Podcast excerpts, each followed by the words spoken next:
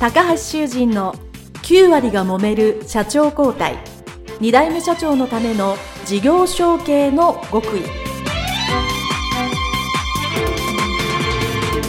この番組は2代目社長専門経営コンサルタント高橋修人が経営に悩んでいる2代目社長やこれから社長になる後継者に向けて経営力を伸ばし会社を引っ張れるリーダーシップを身につけるための番組ですこれまで数百社をコンサルティングした実績から2代目社長ならではの悩みを知りその解決のための独自理論によって2代目社長もまた従業員も幸せに仕事ができることを目指した内容です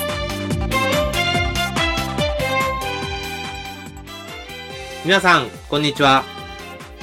事業承継コンサルタントの高橋修人です。本日は株式会社宮地豚宮地祐介社長のインタビューをお送りするんですけども、えー、通常前編後編ということで、えー、お伝えをね、インタビューをしているんですけども、えー、前編がですね、大変長く、えそして内の濃い状況になりましたので、えこの宮地社長のインタビューに関しては、その1、その2、その3ということで、え、3つに分けて、ご案内を、毎週ですね、していきたいと思います。今週はまずそれのうちのその1ですね、宮地社長が、ご自身の養豚場ですよね、に宮地豚に入るまでですね、要はサラリーマン時代、何を考え、そして何を行動したのかということがですね、こう入る前にいろいろ行動してたというのがですね、非常に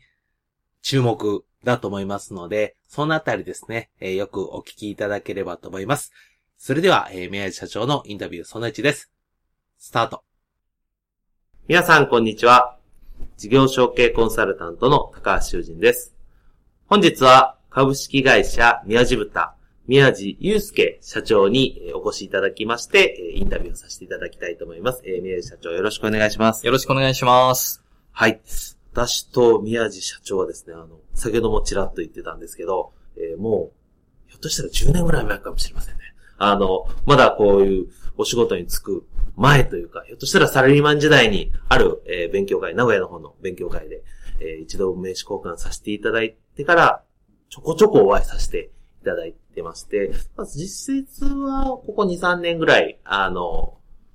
ある勉強会ですね。あの、事業承継、後継者の勉強の会でよくお会いさせていただいておりますので、はい、えー、大変ね、あの、まあ、宮地社長結構有名人なんで、あのいやいやいや、知っていらっしゃるリスナーの方も多いかと思うので、今日ぜひ、あの、楽しみにね、皆さんお聞きいただけたらと思いますので、えー、まずは、えー、株式会社宮地豚のご紹介と、はい、えー、自己紹介をよろしくお願いします。うんはい、えー、株式会社宮地豚の宮地祐介と申します。えっ、ー、と、今ですね、会社にして13期目なんですね。まあ、先代までは、えー、宮地養豚という個人事業で、すごいほんと細々とですね、やっていて、まあ、親父はもともと地域で共同経営で、えー、農事組合法人でやっていて、うちは片手間にやっていたんですけど、まあ、その片手間にやっていた農場に、ほぼ同時期に僕と弟が帰って、ってきて、で、1年後に法人化をして、まあ、株式会社宮地豚という形にして、えー、やっておりますと。で、うちあの、まあ、豚農家なんですけど、まあ、自分のところで育てた豚を、まあ、ブランド化して、うん、で、えー、直販をしていると。厳密に言うと直販ではないんですけど、まあ、直販をしているで、皆さんに知っていただくために毎月バーベキューイベントを開催して、えー、美味しかったらインターネットで買ってくださいねと。はい、まあ、もしくは飲食店を紹介してくださいみたいな感じで、口コミで、こう少しずつお客さんを増やしていって、今は飲食店の取引先が、えー、百数十店舗ですね。一番遠くだと、えっ、ー、と、九州は福岡久留米の焼肉屋さん。あと、福岡の大牟田ですかね。の、の、えー、イタリアンとお取引をしていて、えー、あとは、小売店には基本出してないんですけど、唯一、そう,、えー、そうなんです。あの、まあ、量も少ないんで売るほどないんですよ、みたいなね、感じなんで、えー、松屋銀座百貨店の、えー、地下2階に入ってるお肉屋さん、銀座初音さんに、えー、お肉を納めている。で、あとは、あの、宮地豚直送便というえですね、うちの直販の、まあ、インターネット、はい。オンラインショップうんで、えっ、と、販売をしている。まあ、そういう感じでやっています。多分、まあ、養豚系の、こう、業界団体平均のうち規模的には6分の1とかですね、本当に小さな、えー豚農家で生産規模はですね。まあ、なので、えー本当に吹けば飛ぶような零細豚農家なんですけど、まあ、月本当100うんとちょっとぐらいの生産量なので、えー本当にそういう顔の見える方、まあ僕らの宮地豚の味と思いを知ってくださっている方に、えー食べていただければ、あそれでもう十分かなという形で、えー細々と営んでおります。あこれ、ラジオというか音声だから伝わらないんですけど、僕もあの何回もいただいてですが、めちゃくちゃ柔らかくて美味しいんで、ぜひ、あの、検索してください。宮地豚。ありがとうございます。はいえーあの、成分分析したんですけど、旨味成分が国産のブランド豚の約2倍含まれていることが、めちゃめちゃ美味しいです。ありがとうございます。分かってですね。本当にね、牛豚鳥一切お肉が食べられない女性が、宮地豚だけは食べられるんですっていう方がね、僕何人かもうお会いしていますね。そうなんですよ、ね。あの、豚の話ばっかりしてあれなんですけど、本当にあの、家でうちの妻が普通に炒めても、豚ってちょっと硬くなるじゃないですか。硬くならないんですよ。柔らかいまんま美味しいんですよ。謎だなぁとうちの家族で言ってたんですけど、本当に美味しいんで、あの、はいぜひ、あの、検索いただいて、ご注文いただければと思います。ありがとうございます。はい。で、という、まあ、宮地社長なんですけども、えーまあ、まずは、その、ご自身の会社ですね。まあ、まあ、設立はされたという、まあ、一応、ご自身の会社に戻ってきたという前は、えーエリートサラリーマンだというふうにお聞きしますので、その戻ってきた時の経緯とか、その時のお気持ちとかちょっとまずお聞きしてもいいですか？そうですね。えっ、と、僕、30歳までに起業したいなと思って、あの、勤めている頃、毎朝早く起きて勉強してたんですよね。うん社会人1年目の時はね、毎朝4時半とか5時に起きて。1で年、目ですごい。で、2年目以降は、まあ4年3ヶ月勤めていたんですけど、毎朝5時半に起きて、で、将来何しようかなとかね、うん。こう将来の自分に思いを馳せたりだとか、まあビジネス書を読んだりですとか、まあそういう、まあ自己研鑽の時間に当てていたんですけど、なんかね、だんだんこう、興味関心がこう農業に行くようになってですね、はい。まあ、その朝の勉強時間、いつの頃からか、どうすればうちの養豚業って良くなるんだろうかっていうのをこう考えるようになっていったんですよね。はい。いや、とはいえ別に、なんですかね、えー、社会に出るまでとか子供の頃に、うん家業を手伝ったことなんか僕一切ないんですよ。あ、そうなんですそうなんです。まあ子供の頃ね、3歳とか4歳とかそういうちっちゃい頃に、うん。トン社に行って、こう端から端までトン社の中走るんですね。うんそうすると、あの、横にいる豚がね、びっくりするんですよ。それを見るのが楽しくて、こう、遊びにね、うん。なみたいなことはあったんですけど、まあ、手伝ったことなんか本当に一回もなかったですね。うん。まあ、でもどうすれば良くなるんだろうか、みたいなのを考えていくうちにですね、だんだん自分の読む本が農業の本ばっかりになっていったんですよね。まあ、今でこそ農業の本結構本屋に並んでるんですけど、うん当時はね、ほとんどなかったんですね。そうでしょう。えまあでも、こう、み読んでいくうちにですね、自分の中でね、こう農業の問題点というのが大体二つぐらいにまとまったんですね。はい。一つは、えー農家に価格の決定権がないこと。んで、それからまあ付随してるんですけど、えー農家にフィードバックが来ないと。要は、農産物っていうのは、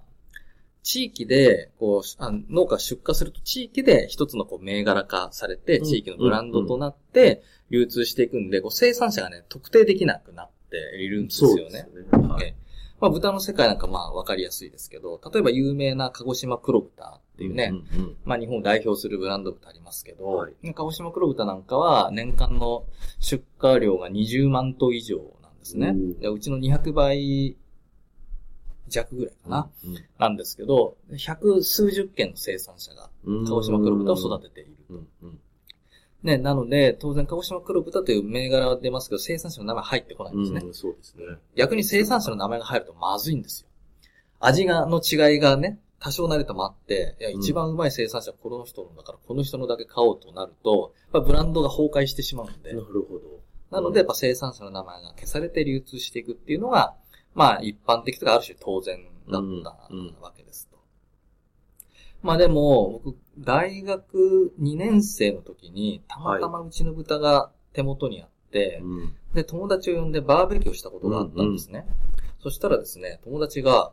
こんなにうまい豚肉食べたことないよと。なんかね、うんやたら感動していて、で、まあそれを見て、あ初めて、あ、うちの豚ってうまかったんだということに気づいたんですね。はい。いや、親父もいい仕事してるんだな、なんて思った次の瞬間、うん友達から、で、この豚肉どこに行けば買えるのって聞かれて、うんうんもう頭が真っ白になりましたね。うんいや、今まで考えたことすらなかったな、と思って、で、終わった後、まあ悔しくって親父に聞いたんですけど、まあ親父もよくわかっていないと。うんまあというのは、その地域で一食単になってね、どこどこのスーパーには並ぶけど、まあそのね、パックの豚のね、切り身が、親父が育てた豚なのかね、隣の生産者が育てた豚なのかっていうのはわからないようになっていると。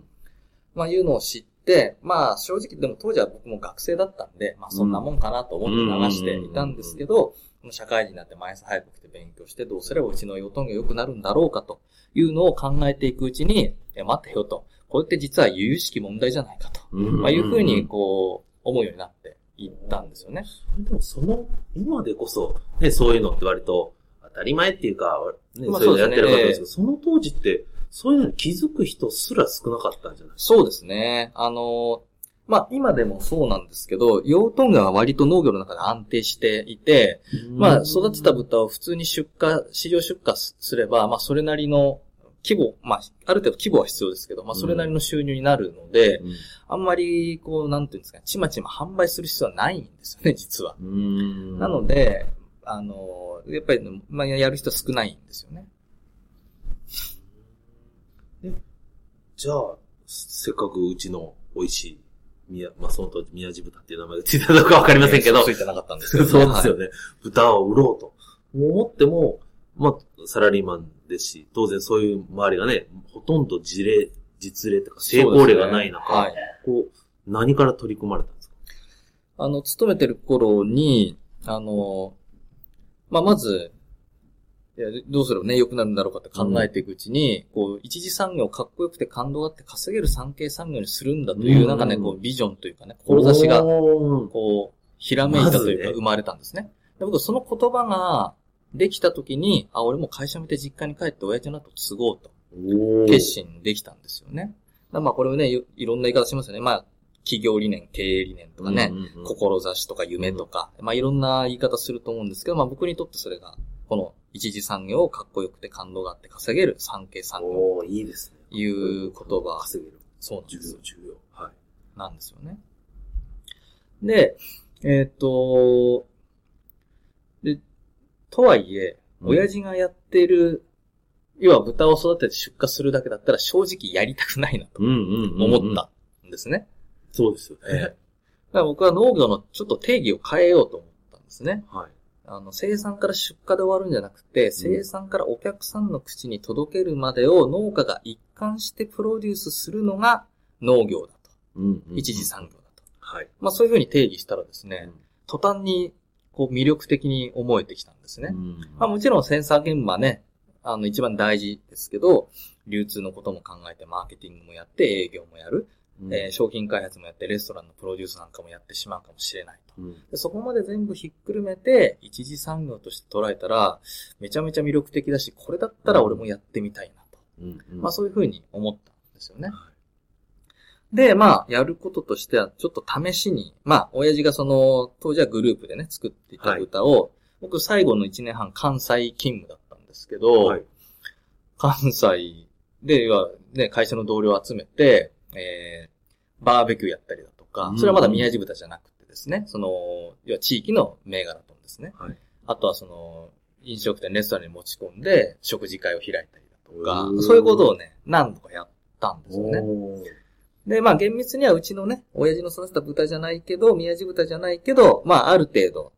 そのイメージはできるわけですよね。うんうんこれはね、そのうちの親父が、まあうちの親父が育てているブランドで、みたいな感じで食べてもらって、こう感想もらってみたいな、そういうこう、自分の中で、まあなんていうかテストマーケティングテストマーケティングですよね。とどうせそう、ええ最後お客様に食べてもらうとこまでプロデュースする以上、そこの最後はやっぱり知っとかないとまずい。そうですね。まああとテストマーケティング以上になんとか自分のその思いを確かめるというか、うん多分そういう意味合いの方がもしかしたら振り返ってみるとね、強かったんじゃないかと思うんですよね。うん。だからそういうことをやって、要はなんかワクワクしないとかつまらないとか思ったら、ねなるほど。ね自分の、そういう意味で確かめるんええですね。そうです、そうです。なんかね、なんか、面白くないなとか思ったら、なんかあんまり帰る気なくなっちゃったりとかねまあするわけじゃないですか。はいだからやっぱそういうことをやって、うんなんかやっぱ楽しいな、みたいなね。そういう思いって僕大事だと思うんですよ、結構ね。なので、なんかこう戻る前にうん、やっぱそういうテストマーケティングというか、あの、なんですかね、プチイベントというかねうん、うん。なんかその自分のところの商品サービスを活用して、こう、うん同僚だとか友達とかを集めてね、はい。なんかやってみるみたいなのって、僕すごい重要なんじゃないかなね、それは、お父様に帰るとか、継がしてくれって言う前に、そうですね。ええ。ー、こっそりじゃ、こっそりじゃないけど、まあまあね。はい。え自分で、ええ。ー、あ、でもね、まあ言ってたかもしれないですね。でさっき言ったその産経産業の、あの、志がひらめいて、で、盆や正月ことあるごとに実家に帰って自分の思いを伝えるんですよ、親父にね。いや、親父これからの農業はこうだと。うん。生産からね、そう、お客さんの口に届けるまでを一貫してプロデュースするのが農業になると。うんで俺が CEO やるから親父は COO なみたいなですね。話をしたら親父は激怒するわけですよ。バカかおめえはと。おめえの言ってることは地に足がついてねとか理想論だみたいな感じでですね。まあ全く取り合ってくれない。まあまあ当然ですよね、と。ある種ね。確かに。えーある種当然だと思いますし、当然ね、その、会普通の会社だってそうですよね。いきなり新入社員がね、言ってる提案を会社がはいそうですかって聞くわけないですもんね。そうですね。まあ、まあ、それはある種当然なんで、まあ、そうやって言われても、でもそれにへこたれずうん、ことあるごとに帰って、うんやっぱ自分の思いをぶつけるわけですよね。うんうん。だからそれをやっていくとですね、だんだん、親父はですね、あどうやらこいつは本気で言ってるらしいぞ、というのがやっぱ伝わるわけですよね。はい、そうですね。うん。なので、あじゃあそこまで言うならじゃあやってみろと。うんいうことで、まあなんていうか事実上の許しを得てというかね。うんまあそれで、まあ会社を辞めて実家に帰ってくるわけですよね。だからなんというかその先代のその反対というのは、これは後継者候補ですけどね、後継者候補のこう覚悟を試してるんじゃないかなみたいなね。うんまあいうふうにも感じるわけですよね。はい。ということで、宮地社長のインタビューその1は、ここまでとさせていただきたいと思います。えー、本当いくつかのね、ポイントがあるんですけど、宮地社長、なんと、自分の会社に帰る前に、まあ自分の、えー、自家の商品をテストマーケティングで売っていたというのがですね、やっぱ行動として素晴らしいなと。そして、やはり、えーもともとね、あの、エリートでいらっしゃって頭も非常に回転が速い方っていうのはね、お話聞かれて皆さんわかると思うんですけども、やっぱりその普通に